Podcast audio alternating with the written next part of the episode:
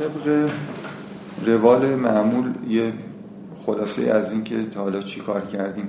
بحث بحث رسید به مسئله تعارض قرآن با علم. حالا من این مقدمات کلی گفتم بعد از یه جایی وارد بحث نظریه تکامل شدیم که خیلی الان به اصطلاح متداول شده که کلا از نظریه تکامل مثلا استفاده بکنن برای اینکه بر علیه الهیات چیزی بیارن از جمله مثلا فرض کنید این که با قرآن هم تعارض داره ممکنه مطرح بشه که میشه. متاسفانه از این برم خب خیلی ها طرفدار این هستن که قرآن در خلقت آدم با تکامل سازگار نیست و این حرف.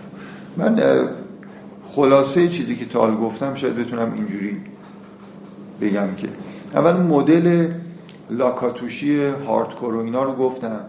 سعی کردم بگم که توی ساینس توی رشته بیولوژی خود اولوشن یعنی اینکه این موجودات از یک یا چند موجود با یه تغییرات تدریجی گونه زایی شده و گونه ها پدید اومدن این هاردکور ولی داروینیسم یا نئو داروینیسم هاردکور نیست. اینکه داروینیسم به این معنا که یه وریشن ایجاد میشه به طور خود به خودی و خیلی کوچک و تدریجی. بعدا یه مکانیسم و نگاه به اصطلاح پاپیولیشن نگاه جمعیتی نه نگاه گونه اصلا به معنایی وجود نداره.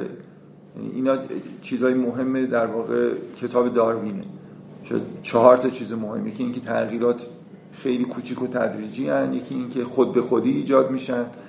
و سومی اینکه نگاه جمعیتیه و مهمترین نظر خود داروین این که natural selection انجام میشه. یعنی تغییرات انجام میشن اونایی که fit هستن باقی میمونن اونایی که فیت نیستن حذف میشن. کم کم تغییرات به یه سمتی انگار جهت, جهت داده میشه که موجوداتی به وجود بیان که با شرایط طبیعی فیت هستن. ممکنه طبیعت توش تغییراتی صورت گرفته باشه ممکنه یه مهاجرتی صورت گرفته باشه محیط تغییر کرده باشه یا هر چیز دیگه. به هر حال در یه وضعیتی که یه تغییرات بزرگ به وجود اومده می‌تونه گونه زایی شکل بگیره. یعنی تغییر موجود زنده در طی مثلا میلیون ها سال اونقدر زیاد بشه که اصلا یه موجودی به وجود بیاد که با اجداد خودش بعد از چند میلیون سال اونقدر تفاوت داشته باشه که بگیم یه گونه جدید. این که حالا مثلا اون به اصطلاح سنتز مدرن نئوداروینیسم به ما میگه که اون تغییرات تدریجی با چه مکانیسم مولکولی انجام میشن. اینا این در واقع مکانیسم های اولوشن همشون تو کمربندن. یعنی همون جوری که داروینیسم به نوع داروینیسم تغییر کرده الان یه عده زیست شناس خیلی معتبر درون زیست شناسی مدعی هستن که اصلا تغییرات رو نباید اینجوری بهش نگاه کرد یه منبع مثلا بزرگ تغییرات دیولوپمنت و این حرفا. اینا کسی احساس نمی‌کنن اینا از زیست شناسی دارن خارج میشن. اگه مکانیسم های جدید بدن اگه نئوداروینیسم رو زیر سوال ببرن ولی دار اولوشن رو حفظ بکنن. این نکته بود که درباره زیست شناسی گفتم. در واقع دارم سعی می‌کنم یه مثال مفصلی به وجود بیارم که شما با یه موضوع علمی چجوری باید برخورد بکنید. که اگه تعارض داره با قرآن یا با الهیات یا با اسلام حالا با هر چیزی می‌خواید تعارضش رو بررسی بکنید اول باید ببینید که کجاها واقعا هاردکوره. اگه یه چیزی توی کمربند اشکال داره می‌تونید بگید که خب مسئله نیست. اگه من مثلا ثابت بکنم که خود نفس اولوشن هیچ مشکلی با الهیات یا مثلا با قرآن نداره به نظر میاد وظیفه خودم انجام دادم.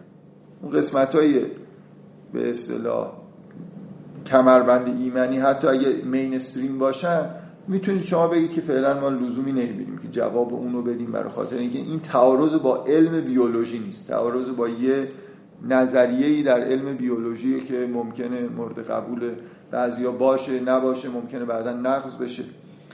منتها من علاوه بر اینکه این حرفایی که زدم گفتم می‌خوام سعی بکنم نشون بدم که نئو داروینیسم حتی نه داروینیسم تعارضی با الهیات و قرآن و اینا نداره. یعنی یه وظیفه بیش از اونی که لازمه رو قرار شد انجام بدم.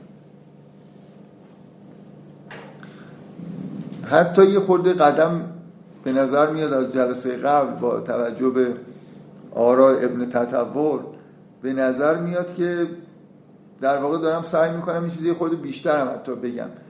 احساس من اینه که با قرآن سازگارتره تکامل تا خلقت گرایی. احساس من اینه که با الهیات سازگارتره.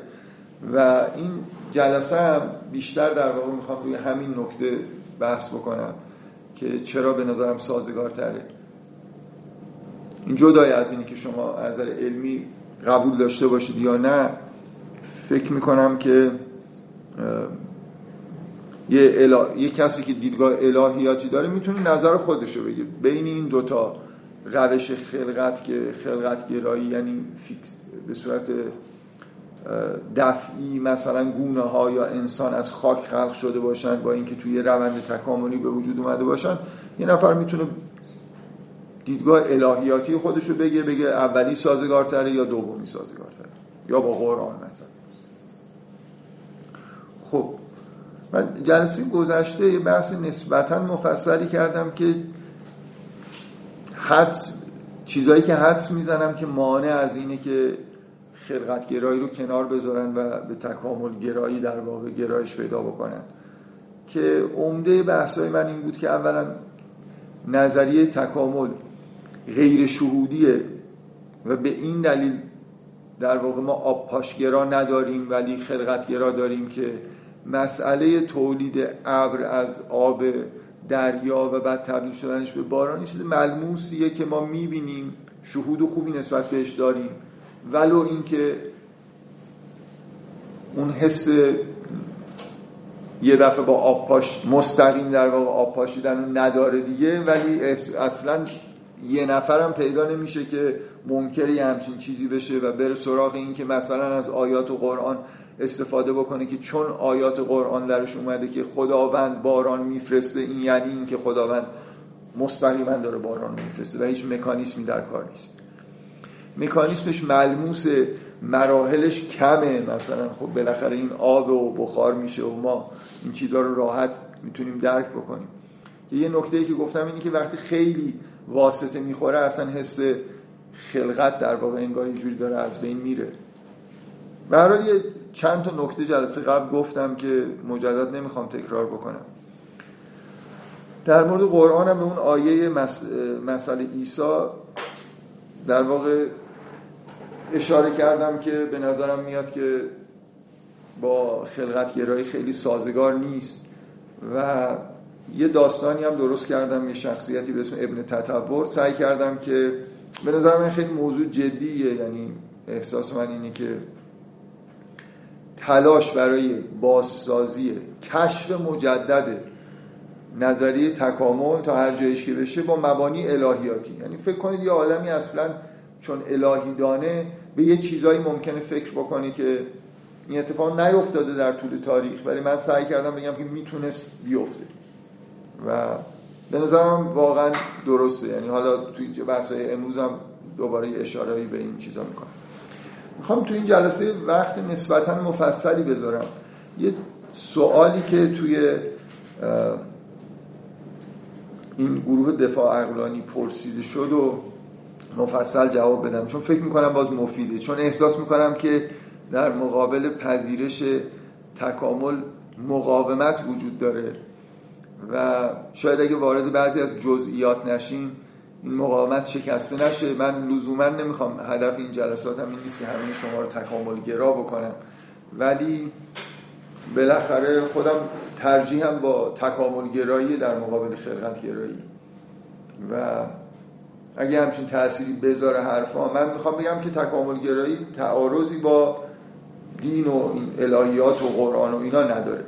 ولی اگه بتونم یه عده خلقتگرا رو تبدیل به تکامل گرا بکنم هم خب خوشحالم. این چی میگم؟ بای پروداکت این سخنرانی ها می‌تونه باشه. خب من در چندین مرحله می‌خوام این سوال سوال اینه که پرسیده شده که چرا؟ حالا فرض کنیم که تکامل درسته و خلقتگرایی درست نیست. ولی چرا خداوند؟ به جای اینکه مستقیم مثلا انسان یا موجودات گونه ها رو خلق بکنه رفته سراغ یه مکانیسم حالا از مای خود غیر شهودی که در یه روال مثلا چند صد میلیون ساله شاید میلیارد چند میلیارد سال. میگم شاید چند میلیارد سال برای اینکه یه چیزایی وجود داره دیگه. حالا نمی‌دونم چقدر می‌دونید. یه دوره هایی وجود داره که توش خیلی گونه ها ظاهر شدن. مثل مثلا بهشون میگم انفجار مثلا کمبریان. یعنی واقعا درسته که حیات طول عمرش میلیارد ساله ولی خیلی دورهای سکون داشته ولی یه دفعه اون دوره های این جهش ها رو با هم جمع بکنید مثلا میگیم چند صد میلیون سال. در مجموع در یه دوره خیلی خیلی طولانی با تغییرات تدریجی این تصوری که از تکامل در واقع تو ذهن ما میاد این گونه ها به وجود اومدن و به هم دیگه تبدیل شدن. علتی داره حکمتی مثلا داره یه همچین چیزی. به جای اینکه مستقیم خلق بشه با یه مکان یعنی الان فرض بر اینه که قبول کردیم. خیلی خوب. به عنوان آدم مذهبی پذیرفتیم. آیا توجیه دینی و غایی داریم که مثلا خدا حکمتش چی بوده که اینجوری خلق کرده اونجوری خلق نکرده؟ این یه سوالی جدای از اینی که آیا درسته یا غلطه یا اصلا تعارض داره یا نه. چون فکر می‌کنم اگه جوابایی داده بشه برای پذیرشش می‌تونه مفید باشه فکر می‌کنم که بد نیست که بحث بشه.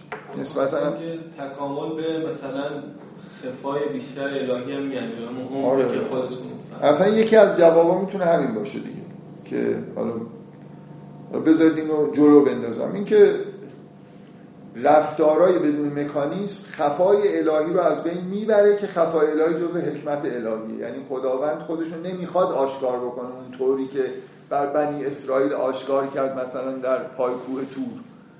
اون یه بار در تاریخ اتفاق افتاده ولی دیگه قرار نیست که شما هر روز ببینید که مثلا فرض کنید یه چیز کاملا غیر قابل توجیهی که هیچ جای شک و شبهه ای نذاره که این الان یه خالقی مثلا اینجا اینو برای من خلق کرد. یعنی خف... اگه قبول بکنید که خفای الهی جزء حکمت الهیه بنابراین استفاده از مکانیسم به طور کلی یعنی یه مراحلی خلقتی مراحلی بخوره که مستقیم خداوند با آب پاش آب نپاشه این خفا ایجاد می‌کنه که خوبه. به همون دلایلی که حکمت خداوند خفا رو در واقع می‌خواد اینکه نمی‌خواد آشکارتر از اینی که هست باشه. مثل اینکه یه خطی تنظیم شده خداوند اینقدر می‌خواد آشکار باشه. یه عده ببینن یه عده نبینن.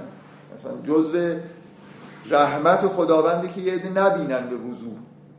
من اینو قبلا چون در موردش بحث کردم نمی‌خوام در موردش الان صحبت بکنم. این این جواب اول من نیست. بذار جواب اول خودم رو بگم. می‌خوام اول از این نوع جوابایی که گاهی تو قرآن هم داده میشه که چرا این پرسش؟ من با یه سوال می‌خوام اینو جواب بدم. اینا بحث های اصلی من نیست ولی فکر می‌کنم بعد نیست اینجا شروع کنم. چرا در این مورد خاص این سوال پیش میاد؟ چرا وقتی شما مکانیسم باران رو میشنوید نمیگید که چرا خداوند این مکانیسم رو انتخاب کرده؟ چرا یهو؟ می‌خوام به همون سوال برگردونم به همونجا. می‌خوام بگم ناباوری شماست که اصلا این سوال رو باز ایجاد می‌کنه این مثل اون سوال ایان یوم القیامت است. یعنی وقتی که پذیرشش سخته حالا یا تمایل نداریم یا ذهنمون خیلی نمیره سمت اینکه همچین اتفاقی بیفته برامون یه سوالایی پیش میاد. کی قیامت به وجود میاد؟ چرا مثلا اینجوری؟ چرا ما بمیریم دوباره زنده بشیم؟ یه حس ناباوریه که باعث میشه که ما یه همچین سوالایی رو در واقع بپرسیم. من در واقع سوال رو اینجوری جواب می‌خوام بدم با این سوال که این همه مکانیسم طبیعی وجود داره چرا در مورد اونا هیچ وقت ما نمی‌پرسیم که مثلا حکمت این که بارون اینجوری میاد چی؟ خب می‌خوام بگم تاکید کنم که این این سوال نتیجه همون ناباوری است. یعنی ما تکامل برامون شهودی نیست. اینکه این واقعا یه همچین اتفاقی افتاده باشه شهودی نیست. بنابراین چون مقاومت داریم حالا از حکمت و چیزهای دیگه می‌پرسیم. این فقط می‌خواستم فعلا بگم که یه راه دیگه جواب دادن به سوال با سوال اینه که من سوالای مشابه در مورد خلقتگرایی خیلی می‌تونم طرح بکنم. یعنی ف... می‌خوام بگم فرض کنی الان در مرحله اول می‌خوام فرض کنم که من هیچ جوابی ندارم بدم. که چرا این مکانیسم انتخاب شده اون مکانیسم انتخاب نشده. اگه جوابی نداشته باشم می‌تونم اینجوری در واقع جواب بدم. اول اینکه این سوال در مورد هر مکانیسمی می‌تونستید بپرسید. چرا اینجا دارید می‌پرسید؟ بنابراین احساس می‌کنم که مثل یه سوال سختیه که اگه من هیچ احساس شرمی نمی کنم که جوابی نداشته باشم که چرا خداوند باران اینجوری میفرسته. چرا الان یه مکانیسمیه دیگه. چرا آب دریا بخار میشه میره بالا بعد سرد میشه دوباره میاد پایین. مثلا این مکانیسم چه حکمتی داره؟ چرا جور دیگه ای طراحی نشده؟ همونطوری که هیچ احساس بدی بهم دست نمیده که جواب اینو اگه ندونم احساس بدی هم بهم دست نمیده که ندونم که مثلا چرا اِوولوشن چه مزیتی بر خلقت گرایی داره این یه جور جواب تفره رفتن از جواب دادن. در واقع مجاب کردن طرف مقابل که اشکالی نداره که من جواب اینو ندونم. که حکمت این یه دونه مکانیسم چیه؟ بقیه مکانیسم ها هم حکمتشون خیلی هاشون نمی‌دونم بله. استدلال نقضی میگه. استدلال نقضی شاید نمی‌دونم. فکر می‌کنم تو اون غالب خیلی نمیگنجه. حالا به هر حال یعنی تفره رفتن از جواب دادن با توجیه اینکه جواب ندادن من مسئله ایجاد نمی‌کنه. هزاران جای دیگه هم هست که ما جواب مشابه نداریم. یه, یه راه دیگه اینه که بگم خیلی خوب این دو تا نظریه هست من جواب حکمت اینو نمی‌دونم.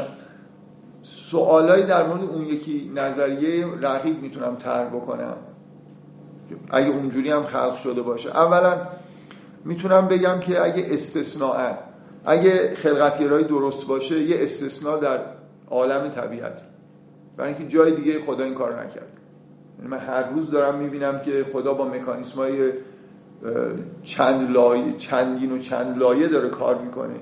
اینکه در این مورد خاص گل برداشته باشه مجسمه ساخته باشه و اینو تبدیل به آدم یا حیوانات دیگه کرده باشه خیلی با چیزهایی که تا حالا دارم می‌بینم جور در نمیاد. بنابراین می‌تونم سوال بکنم که شما چرا فکر می‌کنید که اگه یه نفر واقعا خلقتگرا این سوال مطرح کرده باشه چرا یه خلقتگرا فکر می‌کنه که اون با سنت الهی سازگاره حکمتش چی بوده که اونجا یه کار عجیب و غریبی خدا کرده؟ یعنی خلقتگرایی به نظر من نقض و در واقع چیزه یه چیز غیر عادیه که باید یه نفر براش توجیه داشته باشه که بگه اینجا صلاح نبوده که یه مکانیسمی طراحی بشه تا این حیات مثلا به این شکل در بیاد. باید مستقیم انجام می‌شد. مثل استثنا یه چیزی تو گروه گفتن؟ شبیه هم fine tuning که آره من همین الان با سرعت خیلی زیاد ظرف 10 دقیقه همه رو خوندم خیلی تو ذهنم نیست آره. گفتن یعنی همون حالت شما مثلا چجوری تو fine tuning و اصلا روز نقل کرد که احتمالا یه پیرمردی دخیل در کاره؟ و توی اون توی خود تکامل هم گفتن مثلا تعداد اون دی ان دی آیی که تغییر کرده خیلی مقدار خوردی بر اساس انتخاب طبیعی بوده. اتفاقا مقدار کلان یعنی حداقل چندین برابر تصادفی بوده. باز انگار همون پیرمرده مثلا می‌تونه توی این تصادفی های دخالت کرده یعنی استثنا نیست توی بقیه موجودات آره یه خورده این حرفاتون نظر یه زیست شناس بشنوه الان پا میشه شما رو کتک میزن بذارید رو همین بحث متمرکز باشیم. آره ولی بذارید رو همین. و چه کجاش مثلا؟ اون قسمتی که گفتید یه قسمت خوردش natural selection قسمت کلانش چیز دیگه است. اون از یه source شما بهتر از روی اون عینا نقل کردن. فکر نمی کنم اینجوری بگن. حالا اصلشو بیارید یه همچین دیدگاهی ندارن. حالا بگذاریم. من, من یه سوال خیلی ساده. همین الان در مورد آدم ها من می‌بینم که آدما از همدیگه متولد میشن و یه شجره شبیه تکامل می‌سازن. چه توجیه وجود داره که چرا خدا آدم ها رو یه دفعه خلق نمی‌کنه؟ اگه اون آدم چه چیزی؟ اون آدم اولیه رو باید با گل بسازه یه دفعه به وجود بیاد. ولی بقیه‌شو باید با یه مکانیسم شبیه اِوولوشن داره انجام میده. شما در همین روند به دنیا آمدن آدما می‌بینید که وریشن وجود داره. نژادهای مثلا فرض کنید اونایی که تو آفریقا زندگی می‌کنن سیاه پوستن یه ویژگیهایی دارن اونایی که تو قطبن. یعنی این حالت به اصطلاح انتباق با محیط و همین الان تو آدما می‌بینید فقط اون اولش رو به یه حکمتی که هیچکی نمی‌دونه اونو به صورت مجسمه سازی باید خلق کرده باشه. یعنی من این tree of life رو در انسان دارم می‌بینم و اینکه خلقت به طور تدریجی داره یه تغییراتی هم توش انجام میشه. انسان امروزی با 5000 سال پیش تفاوتایی از حتی نظر کارایی مغز و اینا مثلا پیدا کرده و یه جور رازآمیزی فقط در شروع گونه ها یه اتفاق عجیبی افتاده. یعنی در, در واقع سوال متقابل من اینه که خداوند چرا آدما رو یا گونه ها رو با یه مکانیسم زاد و ولد داره به وجود میاره؟ همه رو یه دفعه از عدم به وجود بیاره چیز دیگه ذهنم شما چیزی که می‌تونم موقعیت گرا بگم که شما لازمه این ادعای شما این نوعی از کفره. مثلا بگید اصلا خود تصمیم خود ایجاد این دوگانگی یعنی جدا کردن خدا مثلا هست مثلا وحی و عقل. همین تفکیک این و مثلا نسبت دادن وحی به خدا و عقل به بشر خود این لازمش اینه که شما بگید که عقل جدایی از مثلا این سرمنشه. خب الان اینجا چه دوگانگی می‌بینید شما؟ اینجا همین مکانیسم همین چیزایی دو تا مکانیسم وجود داشت. انگار... اصلا حالا من جلوتر میام. انگار اینا چیزی غیر از خدا یعنی انگار این مکانیزم هایی که هست یه چیزی هست غیر از خدا ببینید این همون نکته ای که من گفتم دیگه. واقعیت اینی که یه ذهنهایی وقتی مکانیسم پیچیده میشه اون حس خلقت رو دیگه ندارن احساس می‌کنن انگار باز, باز پیشترش اینه که کاملا وقتی اصلا توحیدیش اینه توحیدیش اینه که من الان این غذایی که دارم می‌خورم از هر جایی به هر کی به من داده باشه از قوطی کنسرو باشه از درخت برداشته باشم بدون ذره تفاوت احساس من باید باشه که الان خدا به من غذا و اگه غیر این باشه یه نقصی تو توحید من هست. اینکه یه مکانیسمی این گونه ها توش به وجود اومده باشه یا مستقیم این دوتا اگر برای من فرق داره از نظر الهیاتی یه مشکلی توی الهیات من وجود داره. اگه آب داره بخار میشه میره بالا بارون میباره این زیاد حال نمی‌کنم باش ولی اگه خدا با آب پاش بباشه اون به نظرم اینجا من یه مشکلی دارم دیگه اصلا خداشناس نیستم. تمام طبیعت خداست همه اتفاقایی که میفته همه مکانیسما توحیدی نگاه بکنید این واسطه خوردن ها اصلا به نظرم ملاک توحیده دیگه که شما الان آدما به شما خدمتی می‌کنن احساس می‌کنید که این آدما به شما خدمت کردن یا احساس می‌کنید که خدا بهتون یه چیزی داد. اون آیه معروفی که حضرت ابراهیم میگه که الذی خلقنی فهو الذی خلقنی و یطعمنی و یسقین و ازا مرست و این که خب منو خلق کرده وقتی که بهم غذا میده. اصلا شما این آیه رو می‌خونید انگار حضرت ابراهیم با خدا تنهاست. غذا میده یعنی چی؟ مثل حضرت مریم از آسمان براش غذا میاد. نه همین همینجوری.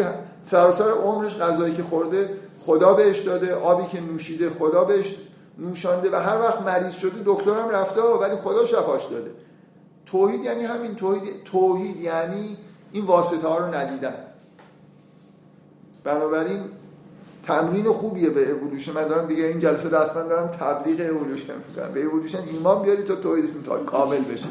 تعبیر مولانا میگه سبب سازی و سبب سوزیش یا بله. سبب سازیش خود دانی کم از سبب سازیش خود سوفستایی هم بعد از سبب سازیش خود دانی میگه این دوتا رو در کنار هم لحاظ حالا من یه سوال دیگه هم از مثلا مسیح چرا خداوند دیگه این یه دونه رو چرا از گل خلق نکرد؟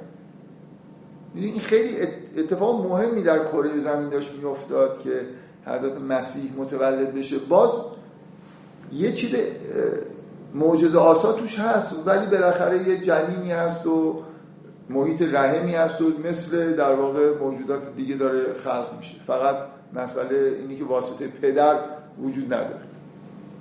یه, یه از کل مکانیسم یه عنصرش فقط هست شد. حالا. باز من از خلقتگراها سوالایی که دارم اینه که این دایناسور برای چی خلق شده؟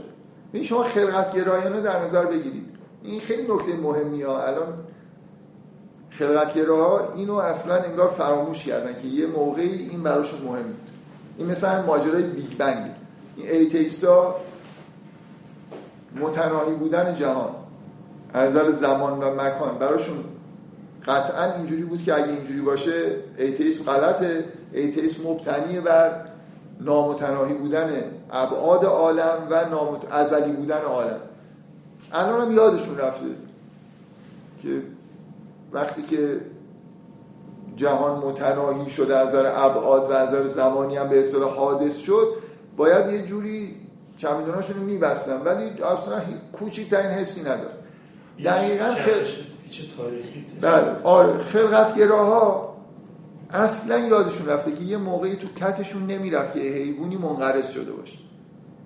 من یه بار فکر کنم تو این جلسه گفتم که یه کتابی قبل از داروین در اومد که محتوای اولوشن و اینا داشت و بزرگترین قوقایی که به پا شد این که ادعا کرده بود که یه موجودی به اسم ماموت وجود داشته که منقرض شد. بیشترین چیز من اینجوری خوندم که مذهبی ها از این خیلی آشفته شدن یعنی چی که یه حیوانی رو خدا خلق کرده بعد دیگه نیست برش بعد خلقش کرده. این دایناسورا رو خلقت گرایانه نگاه کنید خداوند در مثلا چند صد میلیون سال پیش یه موجوداتی رو خلق کرد. بعد از یه مدتی از بین رفتن. انواع اقسام دایناسور همه رو با گل ساخت. یکی یکی چقدر کار صورت گرفته. این همه گونه ها رو هی ساخت. خیلی هم مجسمه ها رو بزرگ می ساخت بعد اینا هم از بین رفتن. و اینا به چه درد می‌خوره؟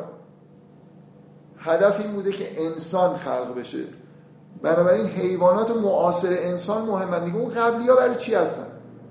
یه عده میگن که اونا اون استخونه رو ابلیس اونجا گذاشته که مثلا ایمان ما رو آزمایش بکنه. اصلا اینا وجود نداشتن. واقعا می‌خواد بگید دایناسورها وجود نداشتن. خلقت گرایانه نگاه بکنید چجوری می‌تونید؟ اولوشن من میگم اینا روال طبیعی اینی که شما از این موجود ساده که می‌خواید به انسان برسید از این جاهایی باید رد شید.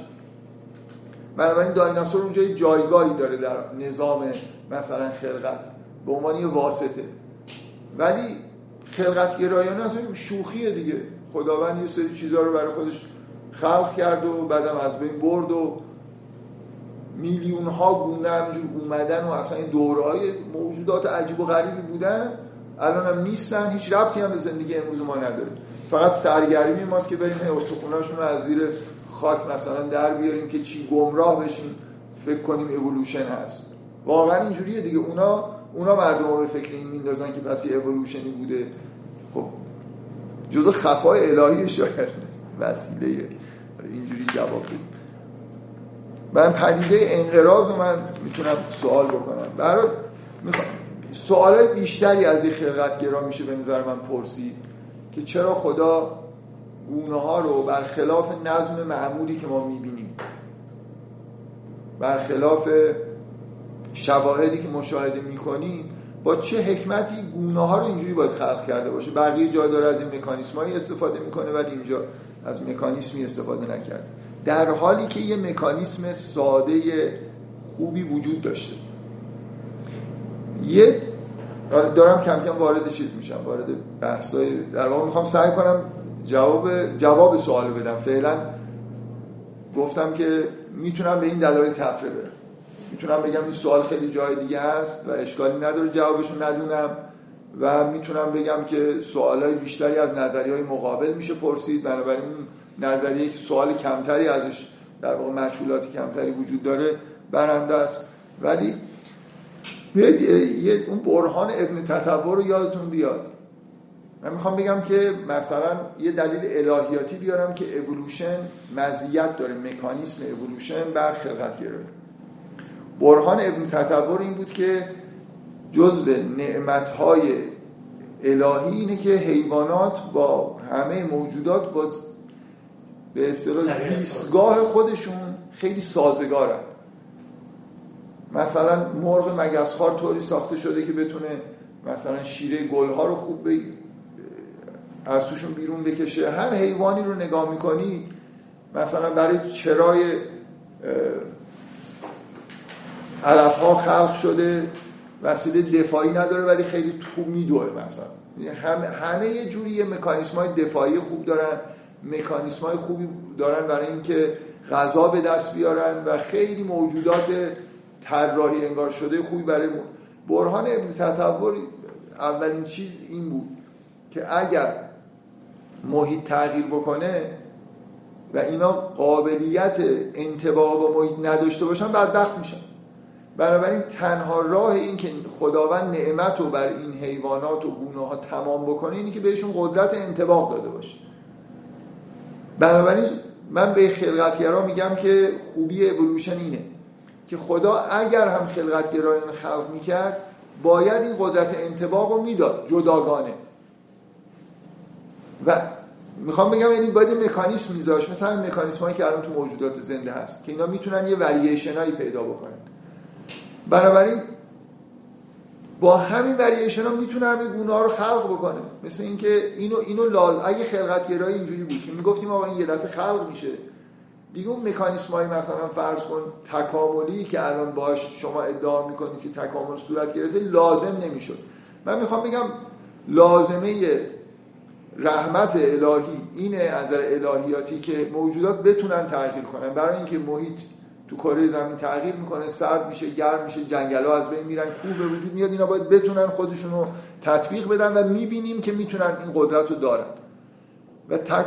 نظریه تکامل میگه با همین میشه همه گونه ها رو خلق کرد. بنابراین خلقتگرایی یه جور دوباره کاری افتضاح از خل... چی میگن از به اصطلاح دیزاین مثل یه کسی که بلد نیست خوب خلق بکنه. اول رفته اینا رو با موجب صورت مجسمه خلق کرده و دیده ای داد بیداد. حالا این طبیعت من که fix نیست. اینا باید تو این طبیعت حالا یه مکانیزمی هم توشون بذاریم که اینا بتونن خب از اول اون مکانیزم اگه باشه یه اشاره بکنی بقیه در اومدن از توش. اگه با ایولوشن باور داشته باشید. یه میلیارد سال این اتفاقا میفته. یه نکته ای که از نظر الهیات خیلی به نظر من نکته مهمیه یه اسمی داره توی الهیات. که یه نفرم تو همین گروه یه متن نوشته بود بهش اشاره کرده بود. کلا یه خداوندی که طوری طراحی کرده که لازم نشه که مدام انگشتشو بیاره وسط کاری بکنه guided evolution evolution رو guide بکنه. این به نظر شما خداوند قادر مثلا توانای عالم‌تریه یا یه خدایی که یه چیزی رو خلق کرده می‌بینه درست در نیومد یه مکانیزم توش بذاره می‌بینه باز اونجاش ایراد داره یه انگشت بزنه که این یه خورده بره اونورتر واقعا از نظر الهیاتی خدای قادر متعال عالم. انتظار ندارید که این مکانیزمی خلق بکنه که تا جای ممکن. ممکنه یه جایش شما بگید ناممکنه. مثلا مسیح نمی‌تونه از یه پدر و مادر معمولی به دنیا بیاد. ممکن نیست. بنابراین اونجا باید دخالت عجیب و غریبی صورت بگیره. فرشته ای بیاد مثلا. یه زنی به یه جایی برسه این مکانیسمش اینه نمی‌تونه جور دیگه ای باشه. ممکنه یه نفر بگه متولد شدن حضرت آدم نمی‌تونه بدون دخالت الهی باشه. ممکن فرض کنید که جایی که ناممکنه خب چاره ای نیست. ولی تا جایی که به نظر میاد که نظریه تکامل داره به ما نشون میده که ممکنه که گونه های اینجوری به وجود آمده باشن. بنابراین اگه ممکنه خدایی که اینجوری طراحی کرده باشه خدای قادر متعالتریه تا خدایی که بنابراین یه نقض در واقع خلقتگرایی به نفع اولوشن اینه که اولا مکانیسم انتباق باید وجود داشته باشه ولی موجودات بلا فاصله بعد از اینکه به صورت خلقتگرایانه خلق میشن اگه این مکانیسم انتباق وجود نداشته باشه بلا فاصله با محیط خودشون تعارض پیدا می‌کنن و بدبخت میشن و دوچار عذاب میشن. گلهایی که تا حالا می‌تونستن بخورن مثلا فرض کن از بین رفتن اینا کار دیگه نمی‌تونن بکنن. در طی میلیون ها سال کره زمین تحولات خیلی بزرگی رو در واقع تجربه کرده و دقیقا به دلیل این قدرت انتباقی که حیات تونسته ادامه پیدا بکنه. نوع تبیین اون ارتباط اولیه امر مجرد و مادی مشکل دارن چه مثل ارتباط های مثلا مداومش و دخالت های مداومش. آه من کاری حالا چیز ندارم. اون جنبه اصلا کاملا درون درون دینی داریم بحث می‌کنیم یعنی هیچ کسی مخالف نیست. همه قبول دارن که خدا می‌تونه دخالت مستقیم هم بکنه. حرف اینه که حالا در اون دینی که نگاه می‌کنید خلقتگرایی سازگارتر با دیدگاه های الهیاتی ما یا اولوشن من دارم سعی می‌کنم بگم اولوشن سازگارتر. یه, یه مستمسکش اینه که اولوشن داره به من میگه که با همون مکانیسم ضروری انتباق با محیط این گونه ها می‌تونستن در طی زمان به وجود بیان. و اگه خلق... شروع خلقتشون یه جور دیگه ای باشه. بعد این مکانیسم برای انتباق با محیط بهشون اضافه شده باشه یه جور دوباره کاری ناشیانه است. با یه خالق ناشی انگار طرف است.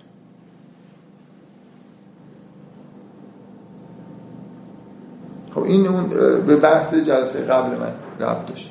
حالا یه چیزایی که به نظر من باز یه قسمتایش خیلی شاید به دیدگاه های شخصی من ربط داشته باشه. قسمت غیر شخصیش اینه که من فکر می‌کنم این یه چیز باز خیلی واضحیه که طی دوران جنینی برای مثلا یه موجودی مثل انسان ضروریه. تمام این حیوانات توی تخم مراحل مراحل رشدی که در دوران جنینی طی می‌کنن تمام رفتارای غریزی و مکانیسمایی که بعدا ازش استفاده می‌کنن برنامه ریزیاش اونجا داره انجام میشه. شما وقتی انسان متولد میشه دست داره پا داره چه می‌دونم همه این ارگانایی که داره اینا درون جنین انگار استفاده از اینا رو یاد گرفته. شما خلقت گرایانه که نگاه بکنید باید یه, یه چیزی رو خلق بکنید. بعد نمی‌دونم یه حافظه من می‌خوام بگم این حافظه این این, این هیستوری به وجود اومدن یه موجود زنده بی نهایت مهمه که این اصلا بتونه زندگی کنه. شما حالا یه موجودی رو بیاید یه مجسمه رو درست بکنید زندهش بکنید بعد لابد یه هیستوری هم براش. یعنی یه طوری که در واقع تو ذهنش یه طوری باشه که انگار دوران جنینی داشته. این اصلا من نمی‌دونم این با چه چیزی سازگاره که من در حالی که می‌تونم فرض بکنم که این دوران جنینی می‌تونسته وجود داشته باشه واقعا بیام یه همچین کار عجیب و غریبی بکنم که در اون مورد اول هیستوری خلقتش رو بهش به طور مصنوعی تو مغزش مثلا اینستال بکنم. به... مشکل ندارن. بله. با دوران جنینی که مشکل ندارن. یعنی خلقتگراها. خلقتگرایی که میگن که یه کوزه ای درست شده و توش فوت شده دوران جنینی دیگه وجود نداره. رهن وجود رهن خب همون دیگه. می‌خوام بگم شما اون اولی رو بله. اون خلقت اولیه رو با این کارهای اضافه رو براش بکنید مثلا دوران جنینی رو تک یه دفعه دالا مثلا یه 40 ساله خب دیگه ولی باید هیستوری باید داشته باشه. من می‌خوام آره یعنی باید بهش مصنوعی بدید. یعنی یه جوری انگار که کودکی داشته جنینی داشته. ما روان ما به این چیزها احتیاج داره. ولی آدم طبیعی نیستیم. زامبی هست می‌دونی می‌خوام بگم این مراحل رشد الان این چیزی که من دارم می‌بینم یه آدم الان شما تمام این مراحل رشد به شدت ناخداگاه جمعی شما ناخداگاه فردی شما اینا همه شکل گرفته تا الان آدم هستید. ولی حضرت آدم اصلا این چیزی آدم نیست دیگه یه چیز دیگه ایه اگه این مراحل رو طی نکرده باشه. مراحل رشد توی شکلگیری روان ما احساسات ما و اینکه بلدیم چی کار بکنیم چه زندگی بکنیم صد درصد موثر یعنی همش رو از اینجا می‌گیریم.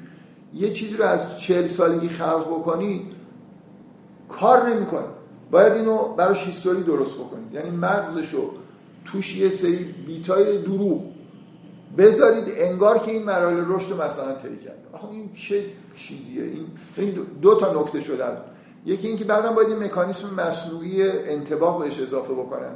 هیستوریش هم بهش اضافه بکنم چرا دارم این کار می‌کنم؟ سوال من سوال اینه از خلقت گرا بپرسید خالقی که شما بهش اعتقاد دارید که اینجوری خلق کرده به چه دلیلی این کار کرده؟ برای اینکه ایولوشن رو بلد نبوده لابد دیگه. برای اینکه می‌شد یه جوری دیگه ای بکنه هیچ کدوم اینا لازم نباشه. یه اون بحث های آفرینش رو من اگه گوش کرده باشید من به شدت بدون هیچ من قسم می‌خورم که در اون موقعی که اون سخنرانی ها رو می‌کردم مطلقا به فکر تکامل و این چیزا نبودم.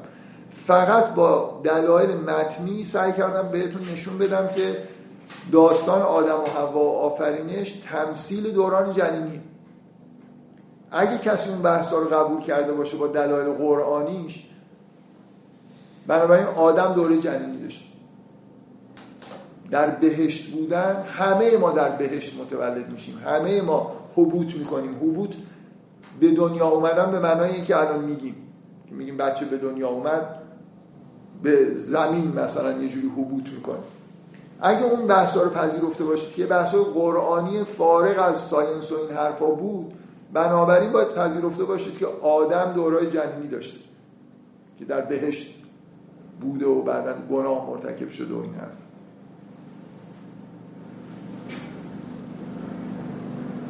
من استدلال این استدلالی کردم اینی که دوران جنینی ضروریه برای همه function های ما برای ذهن ما همه حیوانات.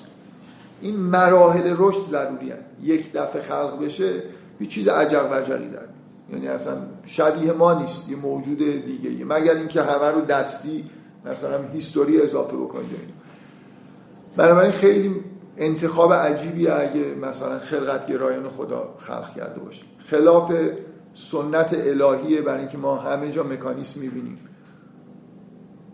یه حالتهای به اصطلاح ناشیانه تکرار توش وجود داره که یه چیزی رو هی مثلا مثل اینکه اشتباه کردم دوباره مجبور بشم انگشتم رو بیارم یه چیزی رو عوض بکنم. اینا همه در واقع یه جوری ضعف در خلقتن. یعنی خلقتگرایی مکانیسم ضعیف و ناقصی به نظر می‌رسه. چون مساقت یه خیلی سرنویس یعنی فقط حضرت آدم دیگه. بقیه گناه. نه بقیه گناه چی بقیه گونه ها چی اینا رو خدا چجوری خلق کرد؟ برای اونایی که دوران جنینی ضرورت نداره؟ نه یه ضرورت بعدی داره در چیز. بله تمام موجودات مراحل رشدشون توی اینکه اصلا درست راه میرن. غذا می‌خورن همه کارشون در واقع این development شون توش موثر همینجوری الان یه موجود خلق بکنید موجود کامل من نمی‌خوام بگم ممکن نیست.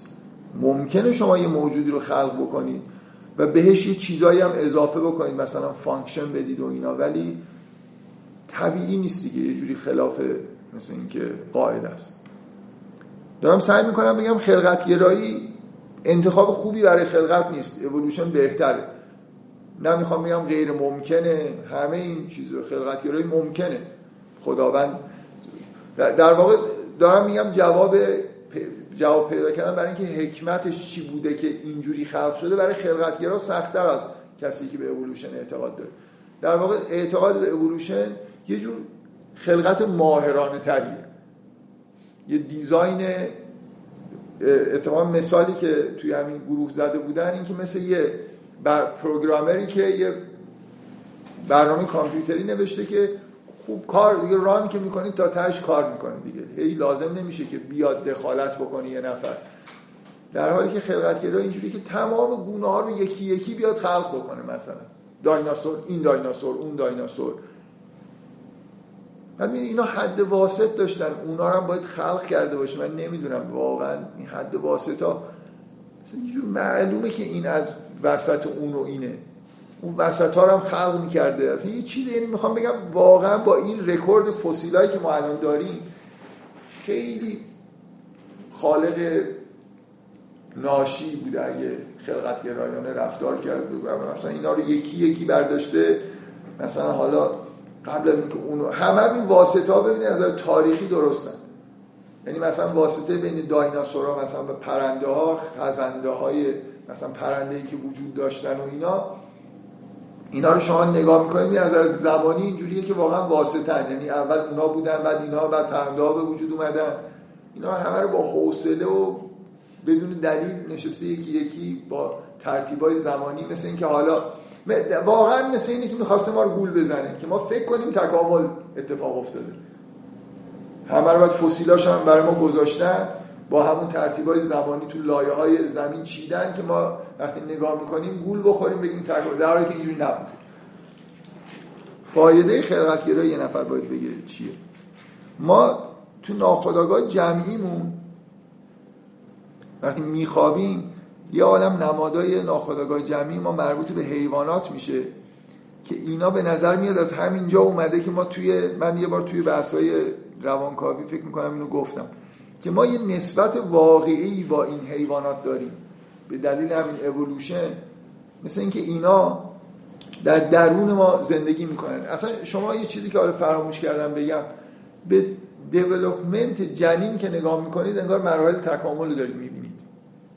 یعنی شما جنین انسان رو نگاه کنید انگار از این موجود اولیه شروع می‌کنه همونطوری که مولوی توصیف می‌کنه انگار مراحل گیاهی و حیوانی و اینا رو طی می‌کنه و کلی این یه موقعی بعد از اینکه نظری داروین ارائه شده بود اون داروینیست های اولیه کسایی که به تکامل اعتقاد داشتن رو شاید داروینیسم نتونیم بگیم یه گروهی بودن توی آلمان خیلی به این تاکید داشتن به تطبیق جنین شناسی با مثلا روال تکامل. انگار در درون جنین این مراحل تکامل یه جوری انگار داره بازسازی میشه.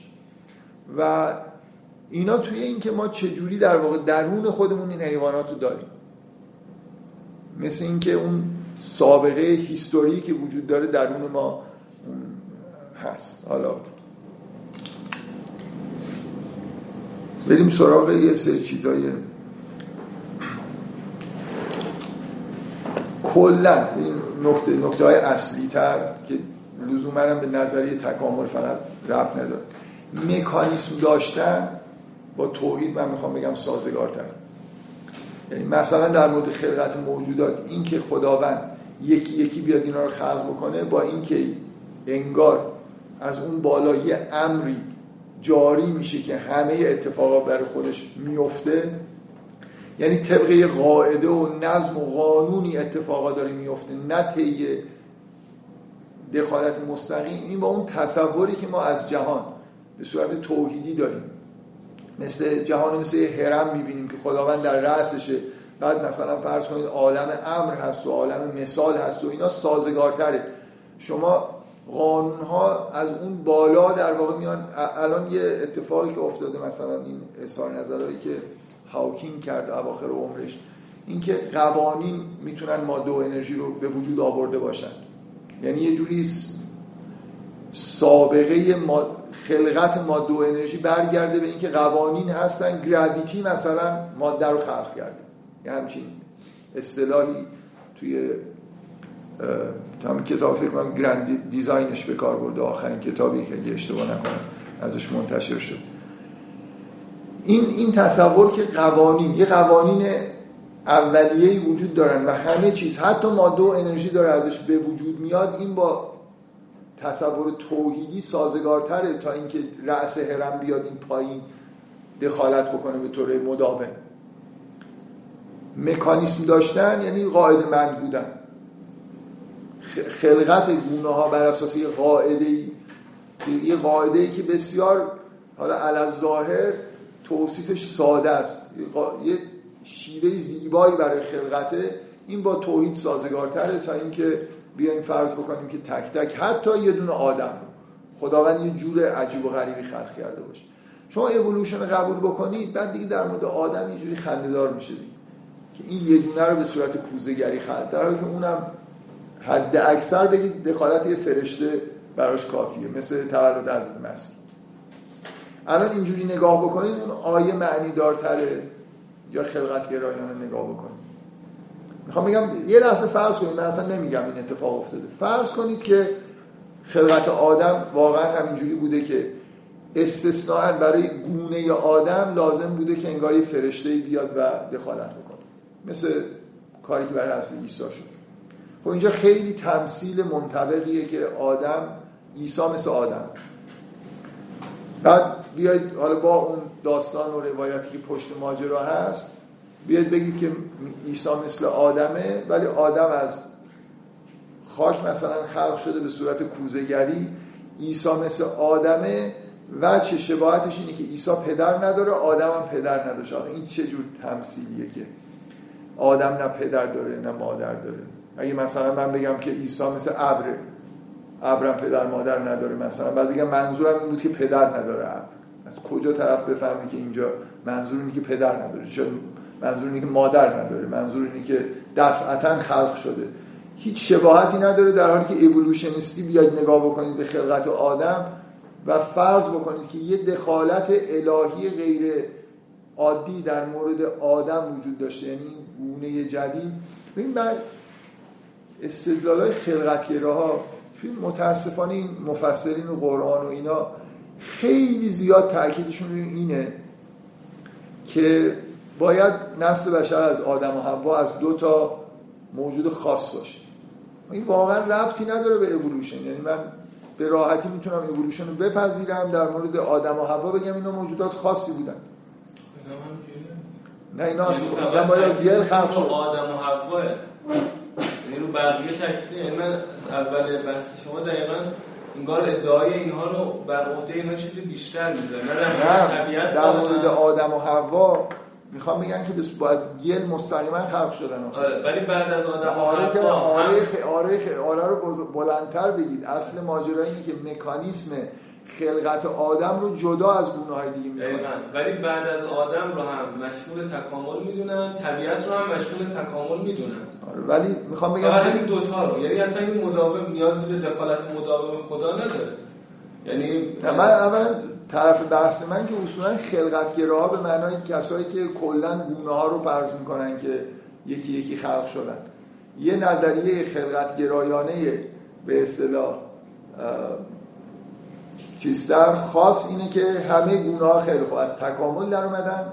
خداوند آدم رو یه جور دیگه خلق کرده. با استفاده از گل مثلا مستقیما یه چیزی ساخت آدم شده. یعنی یه موجودی رو وارد این صحنه بازی که از قبل بوده وارد کرده. مثل اینکه از آسمان اومده دقیقاً، باشه. خارج از این هیته بوده. در حالی که عیسی از آسمان نیاورد. در حالی که عیسی از آسمان آسمان بله. در حالی که امکان اتفاقی مثل حضرت عیسی وجود داشته. بله. در حالی که جنین لازمه. می‌خوام بگم من دلایلی که دارم میارم نقض اینه که آدم از خاک خلق شده باشه مستقیم. حتی آدم. اتفاقا دوران جنینی برای آدم از همه حیوانات به نظرم مهمتره.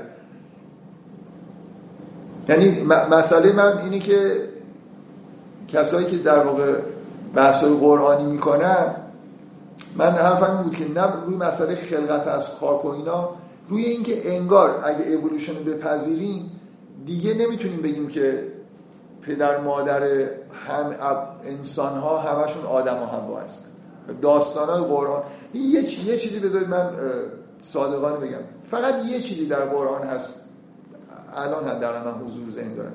که یه مقدار آدم رو می‌بره سمت این که می‌بره سمت این که انگار اینجا یه تافته جدا. بافته است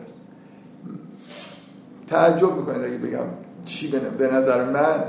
این داستان حابیل و قابیل و اینکه قابیل نمی‌دونه چجوری باید حابیل رو دفن بکنه. مثلا انگار عقبه نداره. می‌دونی؟ یعنی یه چیزی من مثلا فرض کنید تو ذهنم میاد که غیر عادیه. یعنی من باید اینجوری توجیهش بکنم که این آدم که خلق شد درست در یه, یه گروهی مثل اینکه هوموساپین هایی وجود داشتن فرض کنید حالا من نمی‌خوام این نظریه رو بگم. اما بالاخره آدم به عنوان یه موجود خاص لوگوس موجودی که لوگوس داره یعنی ناطقه فرقش در واقع با پدر مادر و خودش حالا همه گروهی که درش به وجود اومده اینه که زبان productive داره.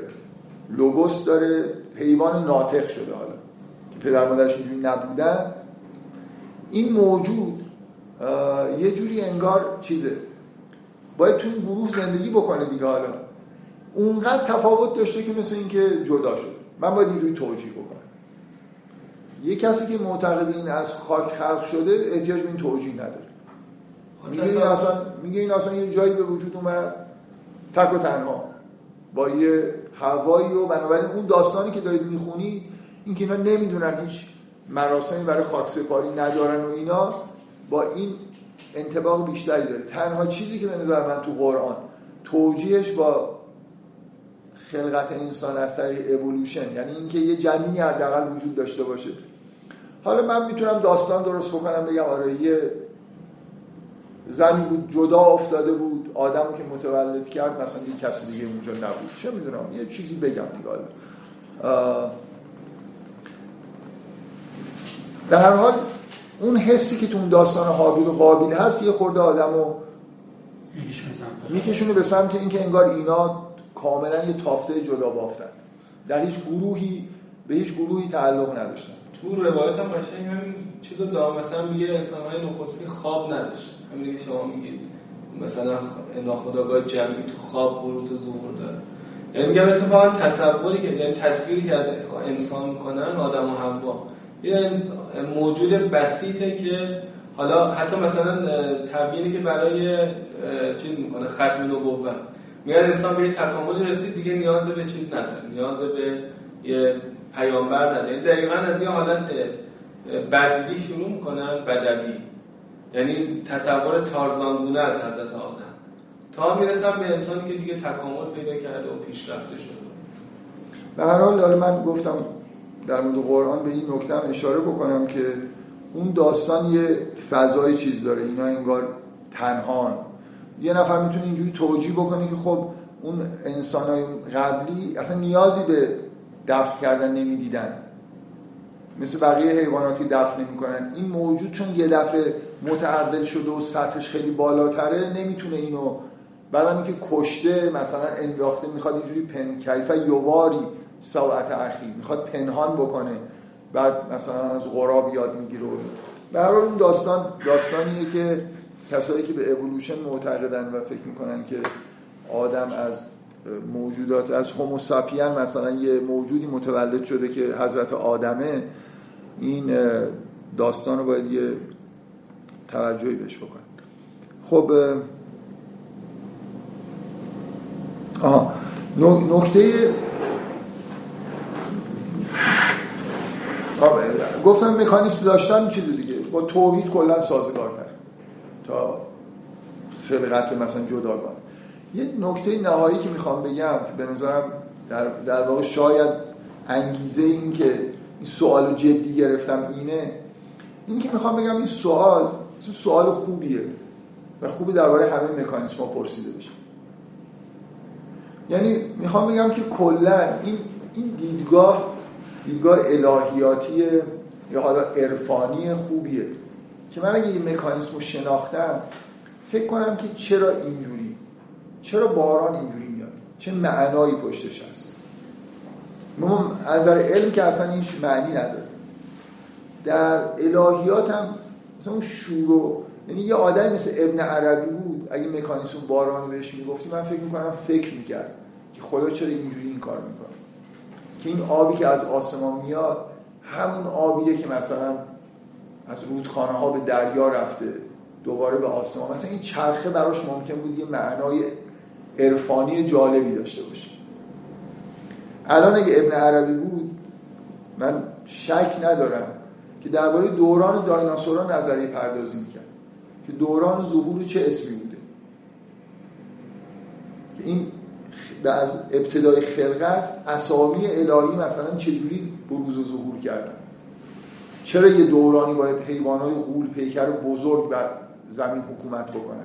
چرا اینا باید منقرض بشن؟ چرا نه؟ به معنی اینکه چطور نه؟ اینکه چرا از نظر الهی اینا مثلا یه جوری در دوران بعد دیگه وجود ندارن؟ حکمتش چیه؟ می‌خوام در واقع این سوالی سوال عرفانیه. که خیلی سوال خوبیه و کسی الان اصلا به این چیزا فکر نمی‌کنه. ساینس صدها هزارها مکانیسم نشون داده به ما و چیزهایی رو کشف کرده مثلا در مورد ذرات بنیادی.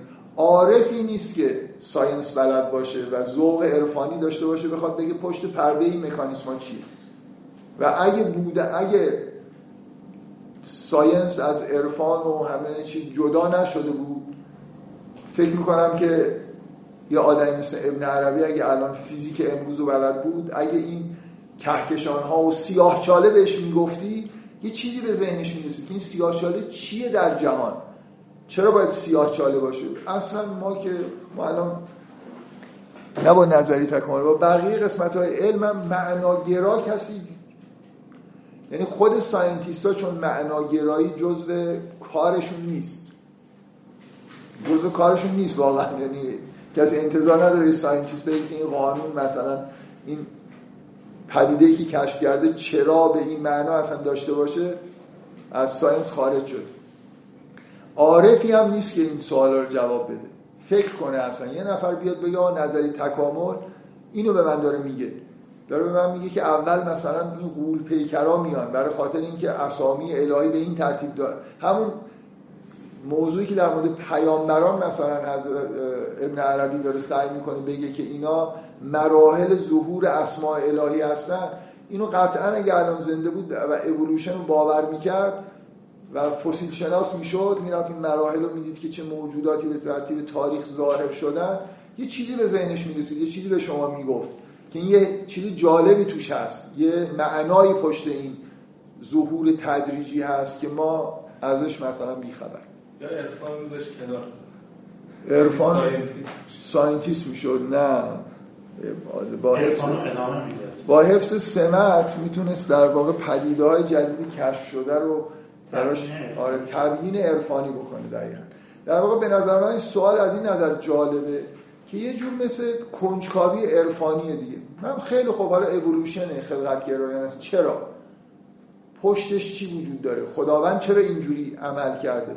اصلا کیه که اینجوری فکر بکنه و به این چیزا جواب ولی به نظر من سوال موجهیه. حتما انشالله عرفا در آینده کسانی پیدا میشن که به اِوولوشن ایمان داشته باشن و تمام اینا رو در واقع بفهمن.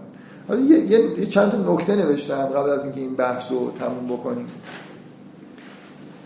یه لحظه بیاد یه میلیارد سال با دور خیلی تند پخش بکنیم.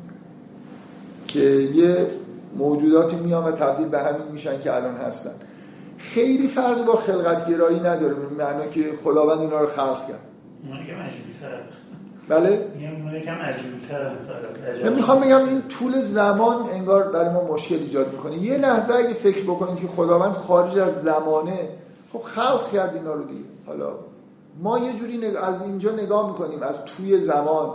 به نظرمون میاد که این دوتا اصلا اینکه خدا یک دفعه خلق کرده باشه با اینکه توی یه میلیارد سال خلق کرده زمین تا آسمون فرق داره فکر کنم از نظر خدا فرق نداره اصلا جواب خدا به این چیزا اینه که چه بحثی دارید می‌کنید؟ دفع دفعی یعنی چی؟ زمان یعنی چی؟ مثلا اینکه مشکل دارید که این چرا طول کشیده چرا واسطه خورده؟ واقعا با حرکات تند پخش بکنید اون وسطاشو زیاد واضح نبینید این که از یه جایی مثل این که یه چیزی توی یه نقطه توی آب افتاد و اینا از توش در اومدن خلق شدن این. یه نکته ای که ما با حرکات تند نگاه بکنیم یا بدون زمان نگاه بکنیم. در مورد کن فیکون من این چند نکته نوشتم. واقعا این کن فیکون عجیبه که چطور یه عده اینو من تو ترجمه های قرآن می‌بینم تو تفسیرها؟ که جایی که نمیشه کن فیکون میگن دفعتن مثلا. این دفعتن رو از کجا میارن؟ کلا خدا میگه ازا اراد شیئا یقول کن فیکون. کلا نه در مورد از آدم. خب ما می‌بینیم که این معنیش این نیست که همین چیز دفعیه که برای چجوری اینو یه همچین تعبیر اون جایی که در مورد حضرت آدمه تو ترجمه ها بعضی جا می که به طور ناگهانی مثلا خلق شد.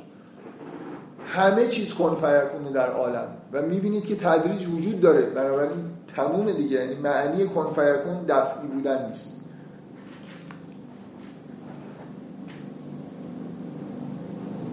یه اتفاقی که افتاد از دور هفته قبل تا الان این ابن تطور با اینکه از دنیا رفته ولی همینجور کار می‌کنه. یعنی من در واقع نسخه ها رو صفحه های جدیدش رو پیدا می‌کنم. این ذاتگرایی هم یه جوری حل کرده بیچاره. در همون دو قرن 13 میلادی است... ذاتگرایی مشکلش با تکامل اینه که اگه این گونه ها مثلا یه مسلی هستن خب چجوری ممکنه مثلا یه واسطه هایی بینشون وجود داشته باشه؟ راه حل ابن تطور اینه که مثلا خب شما به جنین انسان نگاه کنید. این از اون لحظه اول که انسان نیست یه چیز واسطه ایه دیگه. بنابراین مسل حالا اگه وجود دارن یا ندارن واسطه دارن. بنابراین همون جوری که مثلا شما جنین حیوانات رو می‌بینید تعجب نمی کنید که یه چیزی تبدیل داره میشه به یه چیزی که مسل داره در حالی که این در حال تطور که هست مصالی براش وجود نداره. اگه اینو میپذیرید اونم می‌تونید بپذیرید. این یه چیزیه که در یه اوراق جدیدی که به تدریج دارم کشف می‌کنم ابن تطور گفته. بعد من می‌خوام سعی کنم بگم که مسئله زمین. عمر زمین اگه واقعا نبود یا آدم الهیاتی می‌تونست به نظری تکامل برسه با دلایل الهیاتی.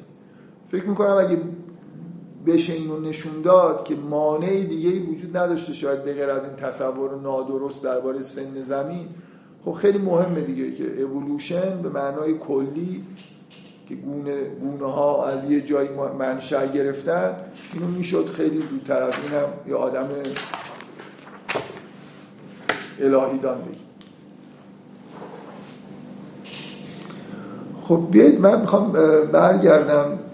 الان این بحث رو فعلا تمام شده فرض می‌کنم. می‌خوام برگردم به موضوع تعارض بین اولوشن با با, با دیزاین به اصطلاح. یعنی الان میگن که یه تعارضی وجود داره. شما اگه به اولوشن به تکامل اعتقاد داشته باشید دیگه لازم نیست بگید دیزاین وجود داشته.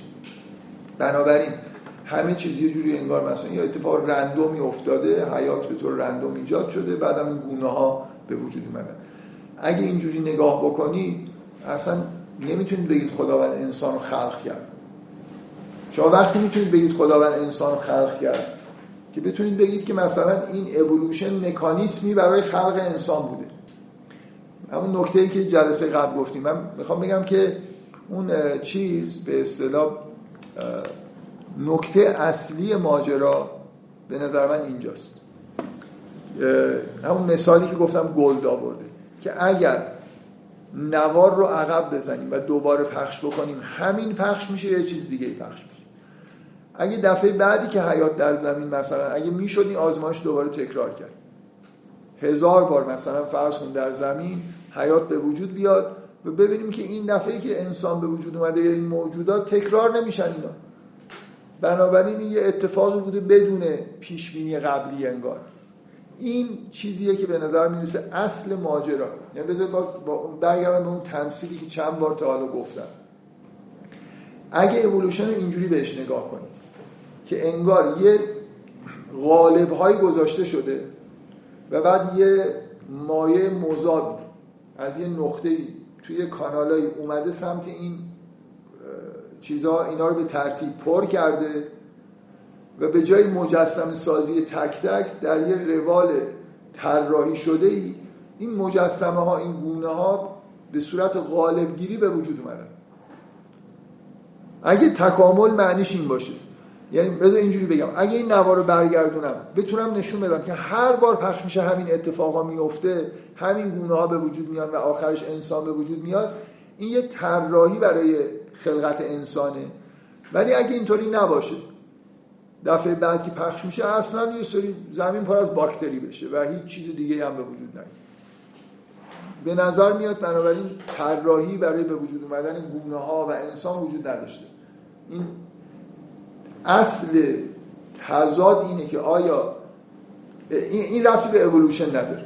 اولا اینکه ریوایند بکنیم پخش میشه دوباره یا نمیشه بسته به این داره که شما چه مکانیسمی برای اولوشن قبول کرده باشید. گلد میگه اگه نئوداروینیسم رو بپذیریم نئوداروینیسم به ما این تصور رو میده که اگه دوباره پخش بکنیم اتفاقای دیگه میفته. نکته اول این که این بخشی که تعارض رو ایجاد می‌کنه مربوط به اینه که طبق نظریه نئوداروینیسم این mutation ها این وریشن که ایجاد میشه کاملا تصادفیه. در واقع حاصل خطاست. این DNA که داره رونویسی میشه یه جاهای اشتباهی رونویسی میشه موجود یه تغییر می‌کنه. گردنش درازتر میشه کوتاهتر میشه گوشش یه جور دیگه میشه و الی من از اینجا به بعد هاردکور رو در واقع گذاشتیم کنار. اومدیم جایی که به نظر می‌رسه تعارض وجود داره اینجاست و این نتیجه پذیرفتن اینه که این جهش ها تصادفی هم و به هیچ سمت خاصی هم نمیرن یعنی جهتدهی براشون وجود نداره. همینطوری الان این جهش ها اتفاق میفتن اکثرشون مضرن بعضیاشون مفیدن. اونایی که مفیدن موجوداتی رو به وجود میارن که زاد و ولد می‌کنن عمر بیشتری می‌کنن بقای بیشتری دارن و میمونن و باعث میشن که نسلهای آینده ژن اونا رو داشته باشن. هر دفعه که یه جهشی اتفاق میفته و ژنهای جدید ویژگی های جدید به وجود میاد اونایی که fit این ژنها وقتی fit هستن در واقع فنوتیپی رو یه مشخصات ظاهری و مکانیسمی جدیدی رو مثلا توی خودشون دارن که برای انطباق با محیط سازگاری با محیط چیزن مفید هستن اینا باقی میمونن بقیه از بین میرن. کم کم موجودات تغییر می‌کنن. توی اینطوری که گل و نئوداروینیستا اکثرا میگن اینه که خب من از یه سری تغییرات کاملا تصادفی که حاصل خطا هست پیش بینی شده هم نیست. همین جوری که داره رو نویسی میشه دفعه یه دونه از این نوکلئوتیدا مثلا یه چیز دیگه جاش قرار می‌گیره یه بخش حذف میشه یا دوباره نوشته میشه. انواع خطا داریم انواع جهش داریم که همشون در واقع انگار نقص مکانیسم اینا هستن که واریشن ها رو به وجود میارن و بعد طی natural selection که به قول داکینز یه مکانیسم کوره. natural selection اینجوری نیست که شما بگید انگار فرق داره با کاری که توی breeding انجام میشه. شما مثلا اسب نسل نمی‌دونم خوب می‌خواید درست بکنید یه آدمی اونجا هست نگاه می‌کنه این اسبه مثلا به نظرش میاد خوب میدو اینو ازش مثلا نسل کشی می‌کنه کم کم یه اسب جالبی به وجود میاد. natural selection اینجوری نیست که بیاد نگاه کنه مثلا انتخاب بکنه یه فرایند کوره. موجودات توی طبیعت بهتر fit میشن و میمونن اونا هم حذف میشن. در واقع بیشتر natural deletion ه. یه سری چیزا رو elimination یه سری چیزا رو داره حذف می‌کنه تا اینکه یه چیزی رو انتخاب بکنه. اونایی که سازگار نیستن امکان بقای کمتری دارن امکان زاد و ولد کمتری دارن بنابراین باقی نمیمونن. بنابراین طی یه مکانیسمی طبق توصیف یه مکانیسم کاملا تصادفی وریشن ها ایجاد میشن و موجودات در واقع با ویژگی های جدید باقی میمونن و همینطور این ادامه پیدا می‌کنه. به نظر یه آدم مثل گل اینطوری می‌رسه که اعتقاد به این مکانیسم های داروینی معادل با اینه که اگه ریواین بشه دیگه تکرار نمیشه. و آدمایی حالا من در واقع من بحثی که می‌خوام بکنم اینه که آدمهایی وجود دارن که حرفشون اینه که اینطوری نیست.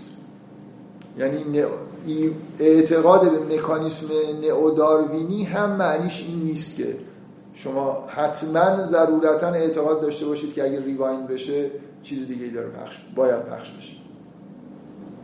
فکر می‌کنم اینجا قسمت اصلی بحث تعارض بین بله تعارض بین مینستریم مثلا فرض کن اولوشن این هاردکور نیست. جواب دادن به این پرس چیزا یعنی من به راحتی می‌تونم بگم اصلا نئوداروینیسم هنوز در حد نظریه است. ولی واقعیت اینه که این نظریه خیلی جا افتاده و قویه و قطعا مجهولات خیلی زیادی داره. هیچکی تو این شک نداره که خیلی جاها شما نمی‌دونیم ما هنوز مکانیسم های یعنی شما اگه این نهزت جدید که بهش میگن او دو توی خود زیست شناسی رو برید بخونید می‌فهمید که زیست شناس خیلی به اصطلاح زیست شناس بدون انگیزه های الهیاتی یا ایتیستی و بحث هایی که مطرح می‌کنن درباره مثلا وریشن که وریشن ها چجوری اتفاق میفته با اصلا رسما میگم باید در نئوداروینیسم مثلا تجدید نظر بکنیم. برای اینکه میگن دیولپمنت محدودیت هایی که می‌ذاره و تأثیری که می‌ذاره خیلی حتی بیشتر از اون میوتیشن هاییه که در چیز ژن ها اتفاق میفته بنابراین باید حتما در واقع اون قسمت اول نظریه که اینجا یه فقط و فقط یه سری میوتیشن رندوم مثلا دارن این کار می‌کنن. چه دو, دو تا من می‌خوام یه خود از این اینجای بحث یه مقدار شاید بل اجبار زیست شناسیه دیگه. یعنی این, این دیگه یه چیز داخل زیست شناسی و من تا جایی ممکن که به اصطلاح بحث خیلی فنی نشه بدونی که وارد بحث های فنی بشم توصیفی از این به هر اختلاف داخله که بین خود زیست شناسا هست باید بکنم. دو, دو تا چیز مهم در, در نظر بگیریم. این مسئله این که اگه دوباره پخش بشه ریواین بکنیم دوباره همین پخش نمیشه. دو تا نکته مهم در واقع توش هست که چرا این تصور وجود داره. یکی همین ایمان به اینه که اون ورییشن ها در به صورت رندوم ایجاد میشه. و دومی این که هیچ جهتی وجود نداره. در اینکه این موجودات ورییشن این ورییشن ها به چه گونه هایی در واقع می‌رسن. انگار محیط چیز خاصی رو تحمیل نمی‌کنه. ریاضی بخواید نگاه بکنید مثل اینه که یه یه مبحثی هست بهش میگن گام های تصادفی رندوم واک مثل اینکه از یه نقطه یه موجودی شروع بکنه گام های تصادفی یعنی هر گامش به یه سمتی بره. و بعد ببینیم این مثلا به کجا میره. اگه تکامل اینجوری نگاه بکنید یه رندوم واک رو دوباره اجرا بکنید اصلا ممکنه بالا نره پایین بره. سمت چپ راست بره دور بزنه. اصلا قاعده ای نداره. اگه این شکلی نگاه بکنید به تکامل آره در واقع اگه من بگم اون غالب های غالبی وجود نداره. اون بیرون. می‌دونید مثل اون صفحه ای که توش رندوم واک داره انجام میشه به اصطلاح ریاضی اترکتوری نداره که اینو به سمت خودش بکشه. یه ایستگاه های خاصی که این بخواد ازش رد بشه وجود نداره در محیط. و تغییرات هم کاملا رندومه. دو تا می‌خوام بگم این تصور از نظریه تکامل دو تا پایه داره. یکی اینکه اون ورییشن ها کاملا رندومن هیچ حساب کتابی ندارن. و نکته دومی که بیرون توی محیط اترکتور وجود نداره.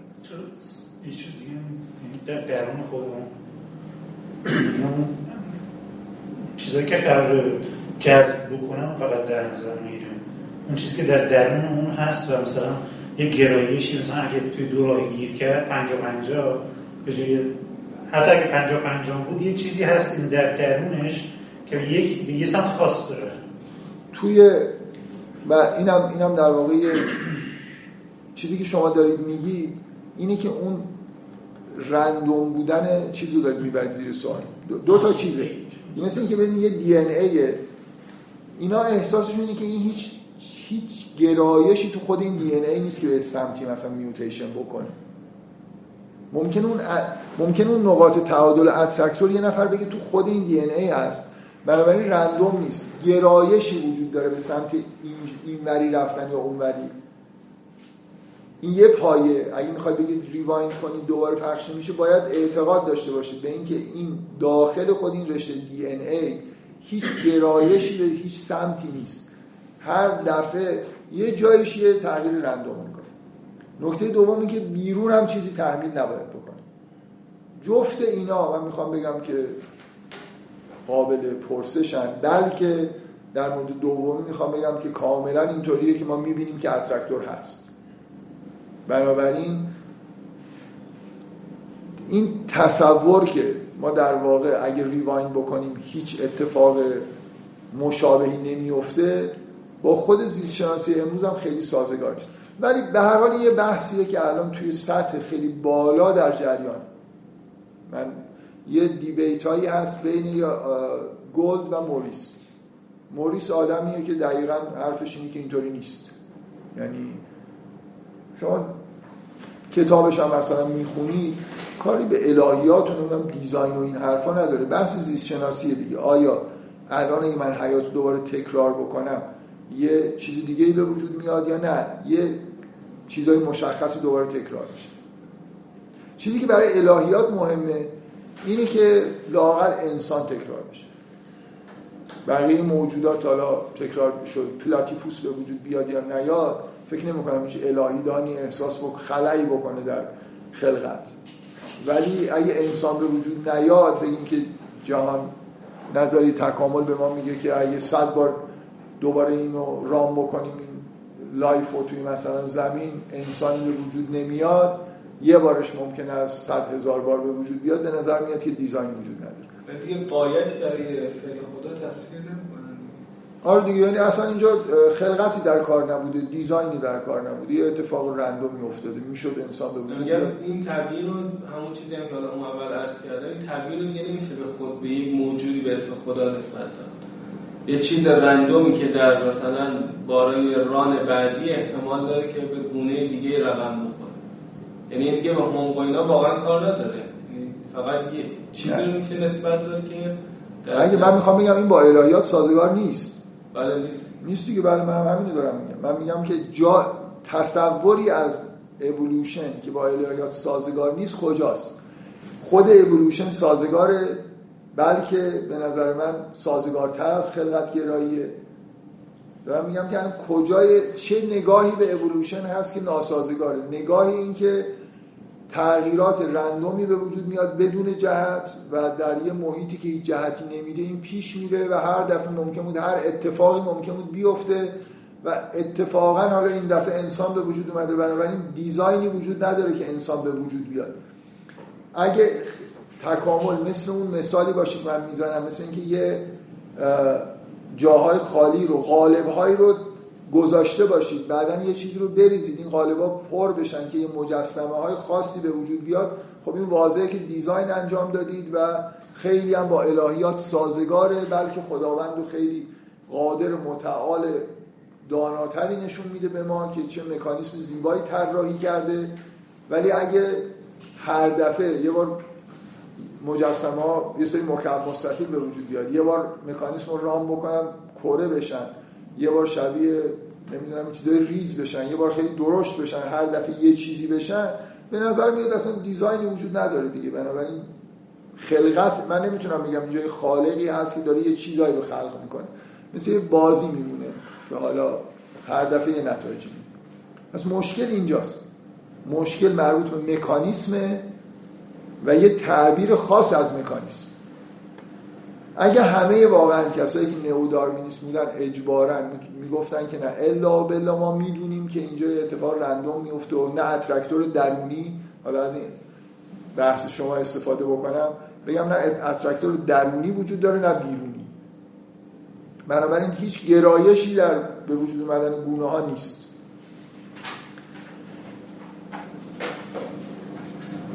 این کاملا درون بحث درون زیست شناسیه و من سعی می‌کنم بگم که چرا میشه از این دفاع کرد که لاعقل از این میشه دفاع کرد. که پذیرفتن نئوداروینیسم به معنای پذیرفتن این تصویر خاص که مثلا داکینز ارائه میده نیست.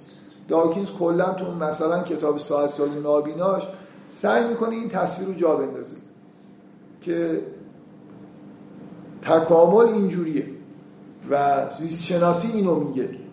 خب مخالفینی هم داره. زیست شناسی اینو نمیگه. بذار اول یه سری نکته بحث بکنیم. یه نقد قولی هست. می‌تونستم از کتاب داروین عینا بیارم. حالا فکر نمی کردم که لازم بشه ولی الان به نظرم میاد بد نیست که بهش اشاره بکنم. داروین توی کتاب منشأ انواعش یه جایی میگه که من بارها خواننده محترم تا اینجا مثلا به این برخورده که من بارها میگم که این وریشن ها رندومه. ولی منظور من این نیست که یعنی مثلا هیچ علتی ندارن و اینا. که با دانش امروز ما مثلا ما نمی‌دونیم اینا چرا اتفاق میفتن و چه یعنی رندوم بودن در کلام خود داروین معنیش اینه که حالا فعلا معلوم نیست. شاید مثلا یه روزی معلوم بشه که اینا چرا اتفاق رنگینگونه. آره یعنی به نظرش می اومد که بالاخره کافیه یه تغییری اونجا داشته باشیم. اینکه حالا بگم که لزوما مکانیسمی داشته باشه. دقیقا نکته اینجاست که شما چجوری می‌خواید بگید از نظر علمی که یه چیزی رندومه؟ یعنی چی رندوم؟ یعنی اینکه خیلی وقتا اینجوریه که من اینو چون نمی‌شناسم حساب کتابشون نمی‌دونم به نظرم میاد که رندوم. و بعدا ممکنه بفهمم که حساب کتاب داشته. همونجوری که مثلا باران آمدن و نیامدن قبلا رندوم بوده آره ببخشید این حرف من یه چیزی که می‌خواستم بگم یادم رفت یادداشت بکنم و فراموش کردم بگم در مورد این باران که حالا به عنوان این مکانیسم هی بهش اشاره کردم.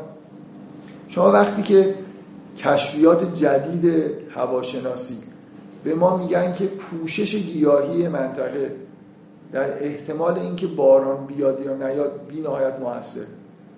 یعنی یه جایی که جنگل هست خود اون درختها باعث میشن که بارون بیاد.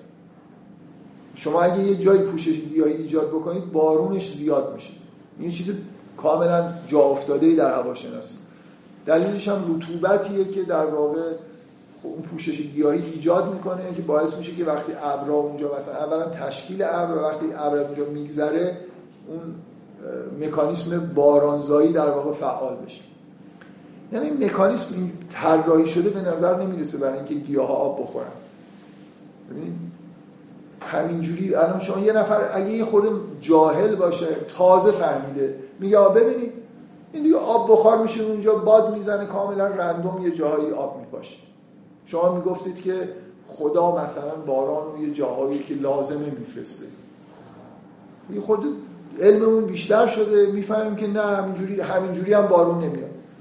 مثلا اینکه از دلایل بارون اومدن دقیقا اینه که اینجا درختی هست که آب می‌خواد. مثل اینکه مکانیزم طوری طراحی شده که آب بده به این گیاه پوشش گیاهی که اینجا هست. اینکه توی کویر بارون نمیاد پوشش گیاهی وجود نداره بعد بارون هم نمیاد. بعد پوشش گیاهی به وجود نمیاد بازم بارون نمیاد. ولی اگه برید اونجا درخت بکارید بعد می‌بینید که بارون میاد. یعنی بالاخره این اینکه یه خورده که علممون تا همین چند دهه قبل نمی‌دونستن اینو. تازه فهمیدن. که بارون اومدنی که به نظر می رندومه رندوم نیست. به وضعیت کره زمین ربط داره. خب من از کجا می‌تونم بگم که این جهش ها مثلا چه می‌دونم؟ من نمی‌دونم این جهش ها چجوری اتفاق میفتن بیام تمام مثلا چه می‌دونم الهیات اینا رو زیر سوال ببرم چون فکر می‌کنم که این رندومه. واقعا فکر می‌کنم دیگه. رندومه یعنی چی؟ خب داروین شما اتفاقا داروین بین یه جمله معروفی از مارکس هست که میگه که من مارکسیست نیستم. داروین هم اگه داروینیستا رو می‌دید میگه داروین خیلی علمی بحث می‌کنه. خیلی در حد چیزی که می‌دونه بحث می‌کنه. این فراتر رفتن از دانش واقعیه که من بگم که یه چیزی اصلا میگن که این purpose نداره. کجای دانش کلمه purpose رو می‌تونی به کار ببری؟ تو وقتی purpose رو به کار می‌بری purposeless هم نمی‌تونی به کار ببری. science چی کار به این داره که یه چیزی هدف غایی داره یا نداره؟ تو داری درباره یه سری مکانیسم های فاعلی بحث می‌کنی اصلا موضوع علت غایی توی بحثت نیست. شما تمام این کتاب های atheist که از تکامل استفاده می‌کنن مخصوصا داکینز یه عالم از این ادعای فراتر از علم می‌بینید. انگار که science به ما نشون داده که یه چیزی اصلا اصلا science نمی‌تونه نشون بده یه چیزی random ه. واقعا حالا من نمی‌دونم چقدر لازمه که وارد این بحث بشم. آخرش همینه که من نمی‌دونم اینجا این ات... نمی‌تونم پیش بینی بکنم. فکر می‌کنم رندومه. اگه فردا مکانی فهمیدم می‌تونم در واقع پیش بینی بکنم. حالا بذارید یه من یه ذره دیگه بحث بکنم. این بحث یه خورده طولانی تر است. در مورد اینکه اترکتور درونی حالا من از حرف ایشون یه اصطلاح جدید برای خودم. اترکتور درونی یعنی اینکه مثلا این رشته دی ای گرایشی داشته باشه به سمت اینکه تغییراتش به یه جهتی بره. یعنی کاملا خونسا نباشه نسبت به اینکه اگر این میوتیشن توش اتفاق افتاد جای دیگه هم میوتیشن اتفاق بیفته یا نه. تغییرات کاملا مستقل و بدون هیچ چیزی باشه. یعنی مثلا مثل اینکه من تصورم این باشه که آقا اگه الان یه رشته دی ان ای داره رونویسی میشه در هر نقطه با یه احتمال مساوی ممکنه یه جهشی رخ و بعد به همین ترتیب منتقل میشه به فنوتیپ. یعنی فنوتیپ های مختلفی که این ژن ها در واقع کد کردن اونا هم با یه احتمال های کاملا مستقل و مساوی یه تغییراتی می‌کنن. این یه تصوریه که خیلی ها ممکن داشته باشن.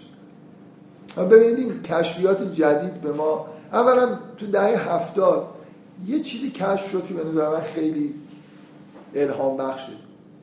اونم اینه که متوجه شدن که یه ژنهایی وجود دارن که اگه تغییرشون بدی یه تعداد فنوتیپ مرتبط با هم دیگه تغییر می‌کنه. یعنی یه تصور ابتدایی اینه که من اگه الان اینجا یه ژنو یه جایشو تغییر بدم مثلا رنگ چشم یارو آبی سیاه میشه. با یه جنگ. یا سیاه آبی میشه. و دیگه به جاهای دیگه ربط نداره.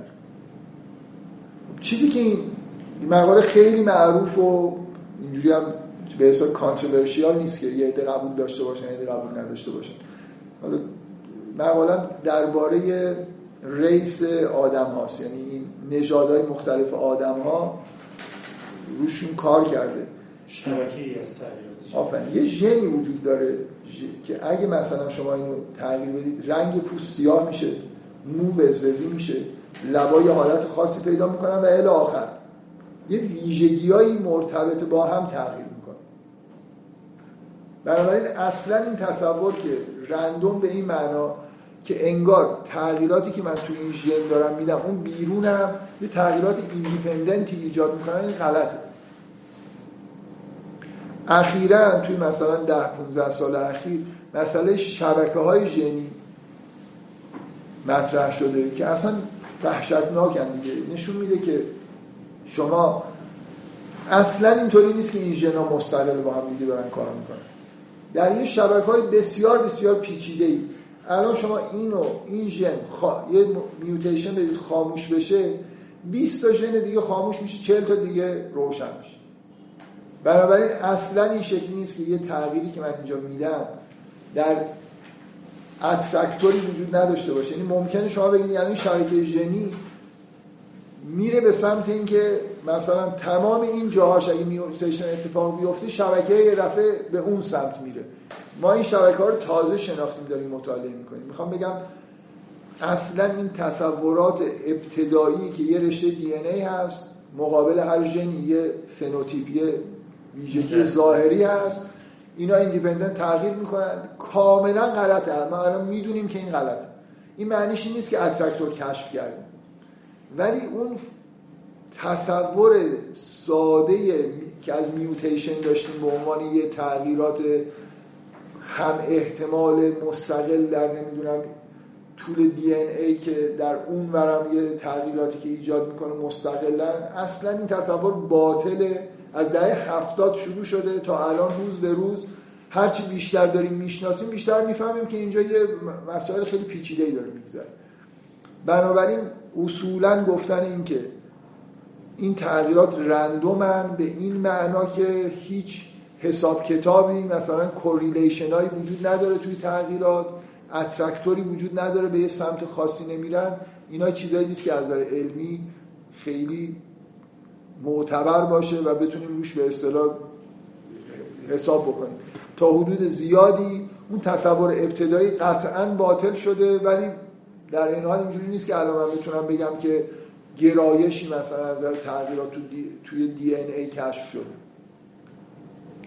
من اینو یه خورده ادامه میدم بعد در مورد اینکه بیرون اوضاع چجوریه بحث می‌کنم. حداقل نصف جلسه آینده سعی می‌کنم بگم که این تصور از اینکه اگر ریوایند بکنیم دوباره پخش نمیشه تصور اختصاصی و قطعی از نئوداروینیسم نیست. این یکی از ورژن هایی که یه عده آدما اینجوری نگاه می‌کنن یا دوست دارن نگاه بکنن. واقعیت زیست شناسی الان به من لزوما اینو نمیگه که زیست شناسی به اینجا رسیده. عده این اعتقاد دارن و من دارم سعی می‌کنم بگم که روند تحولات بیشتر به این سمتی که موریس میگه. یعنی اینکه انگار حساب کتاب بیشتر از اونیه که ما فکر می‌کردیم. یعنی اون تصورات ابتدایی خیلی درست است خب به نظرم نگه داریم بحث هم اینجا یه خود جلسه کوتاه شد ولی ما رو اون فکر می‌کنم هم